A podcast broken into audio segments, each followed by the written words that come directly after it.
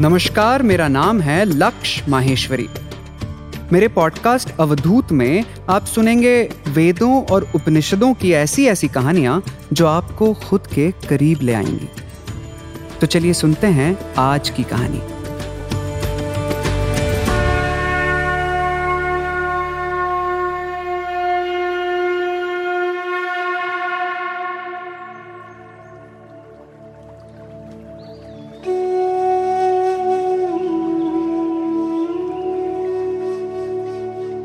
बात उस समय की है जब धौम्य ऋषि के शिष्य, आरुणी उद्दालक का पुत्र श्वेत केतु गुरुकुल से शिक्षा प्राप्त करके अपने घर आया। एक दिन पिता आरुणी उद्दालक ने श्वेत केतु से पूछा कि, पुत्र श्वेत केतु अभी और वेदों का अभ्यास करने की इच्छा है या अब तुम्हारा विवाह कर दें? पिता की यह बात सुनकर श्वेत केतु बड़े दर्प से बोला, बस पिताजी एक बार राजा जनक की सभा को जीत लूँ, उसके बाद जैसा आप उचित समझें।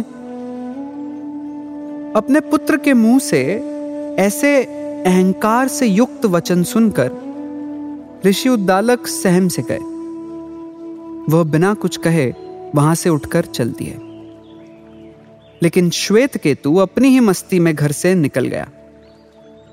तब श्वेत केतु की माँ ने ऋषि उद्दालक का चेहरा पढ़ लिया। और पूछा, कि आप ऐसे सहमे हुए से क्यों हैं? तब परेशान होते हुए ऋषि उद्दालक बोले, श्वेत केतु की राजा जनक की सभा को जीतने की लालसा ही बता रही है कि उसने वेदों के मर्म को अभी तक समझा ही नहीं। वह केवल शाब्दिक शिक्षाओं का बोझ ढोकर आया है। वह जब घर आए तो उसे मेरे पास भेजना। इतना कहकर ऋषि उद्दालक अपने अध्ययन कक्ष की ओर चल दिए। जब श्वेत केतु घर आया तो उसकी माँ ने उसे पिता के पास जाने के लिए कहा। पिता के पास पहुंचकर श्वेत केतु बोला, तात, आपने मुझे बुलाया? ऋषि उद्दालक बोले, हाँ, बैठो। इतना कहकर वो अपना काम करने लगे। श्वेत केतु से धैर्य नहीं रखा गया। अतः वो बोला, कि तात आपने मुझे क्यों बुलाया? तब ऋषि उद्दालक बोले, कि श्वेत केतु, मुझे नहीं लगता कि तुमने वेदों का मर्म अभी तक समझा है। क्या तुम उसे जानते हो? जिसे जानने से जो सुना न गया हो, वो सुनाई देने लगता है। जिसका चिंतन नहीं किया गया हो, वो चिंतनीय बन जाता है। जो अज्ञात है, वो ज्ञात हो जाता है। तब श्वेत केतु बोला, तात, मेरे महान आचार्यों ने मुझे इसकी शिक्षा दी ही नहीं। यदि वे जानते होते तो उन्होंने मुझे इसकी शिक्षा अवश्य दी होती। अतः आप ही मुझे इसके बारे में बताएँ। यह सुनकर तथा श्वेत केतु की जिज्ञासा को जानकर ऋषि उद्दालक श्वेत केतु को घर से बाहर ले गए।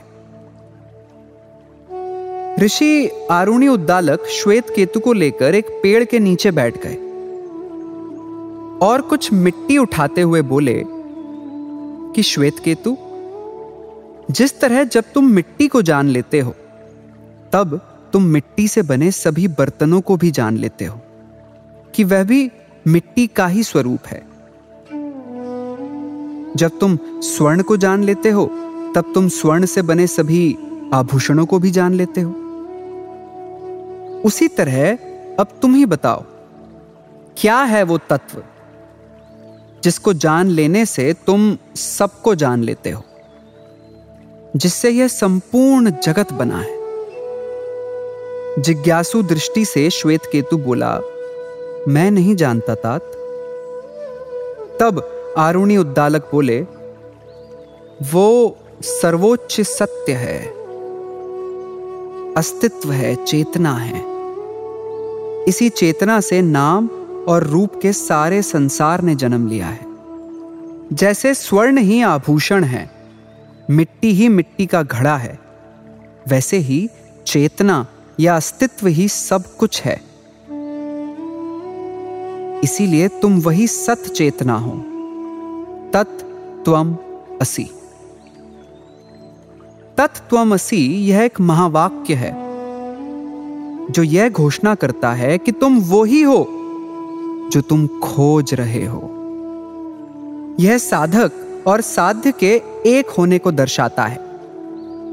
इसी महावाक्य के माध्यम से आचार्य अपने शिष्य को उपदेश करता है कि वह तुम ही हो, जो तुम खोज रहे हो। श्वेत केतु की ब्रह्म जिज्ञासा को देखकर आचार्य उद्दालक उसे फूलों के एक बगीचे में ले गए और बोले कि यहाँ विभिन्न फूलों के शहद इकट्ठा कर रही मधुमक्खियों को देखो। श्वेत केतु ने कहा, देख रहा हूँ तात। आचार्य उद्दालक कहने लगे कि छत्ते में मिलने के बाद क्या वो शहद कह सकता है कि मैं उस फूल का हूँ और मैं उस फूल का? श्वेत केतु ने कहा, बिल्कुल नहीं तात आचार्य कहे कि उसी तरह, जब कोई व्यक्ति उस शुद्ध चेतना के साथ एक हो जाता है तो उसकी व्यक्तिगत पहचान खत्म हो जाती है। ठीक उसी तरह, जैसे सागर में मिलने के बाद नदियाँ अपना अस्तित्व खो देती हैं, वह चेतना ही है जो सबको जोड़ती है, जिससे तुम मैं और यह सब चराचर जगत बना है।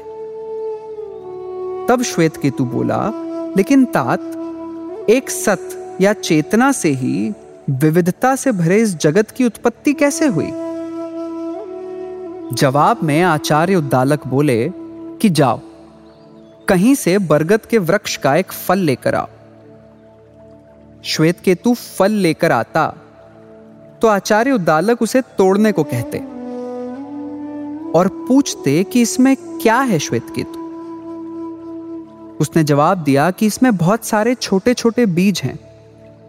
तब आचार्य उद्दालक बोलते हैं, इसके किसी एक बीज को तोड़ के देखो कि उसमें क्या है। जब श्वेत केतु ने छोटे से बीज को तोड़ के देखा तो बोला, यह इतना सूक्ष्म है कि इसे देख पाना संभव नहीं है, तात। तब आचार्य उद्दालक बोले, यह सूक्ष्म बीज जिसे तुम देख नहीं सकते। इसी से विशाल का बरगद का वृक्ष अपनी विभिन्न शाखाओं और फूलों को लेकर उत्पन्न होता है।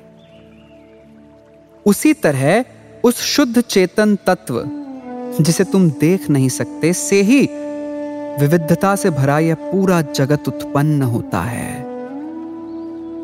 इसके बाद आचार्य उद्दालक ने श्वेत केतु को एक लोटे जल में नमक घोलकर लाने के लिए कहा। और श्वेत केतु से लोटे की ऊपरी सतह से जल पीने को कहा और पूछा, कैसा है? जल नमकीन था। फिर उसे लोटे के बीच का जल पीने को कहा।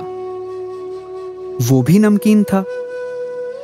अंत में उन्होंने उसे पैंदे का जल पीने को कहा तो वो भी नमकीन था। तब आचार्य उद्दालक बोले कि जिस तरह दिखाई नहीं देते हुए भी जल की प्रत्येक बूंद में नमक है, उसी तरह दिखाई नहीं देते हुए भी सभी जगह वही चेतना विद्यमान है। वो मुझमें भी है, वो तुम में भी है। तत् त्वम असी। इस तरह महर्षि उद्दालक ने श्वेत केतु को दैनिक जीवन के उदाहरण लेकर तत्व असी महावाक्य की नौ बार उद्घोषणा की, जब तक कि श्वेत केतु इसके अर्थ को समझ नहीं गया।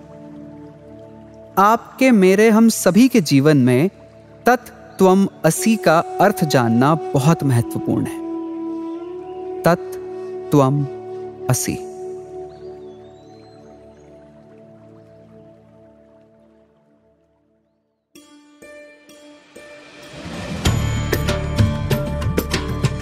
आज की कहानी यहीं समाप्त होती है। तब तक के लिए हमें सुनते रहिए हर सैटरडे शाम सात बजे।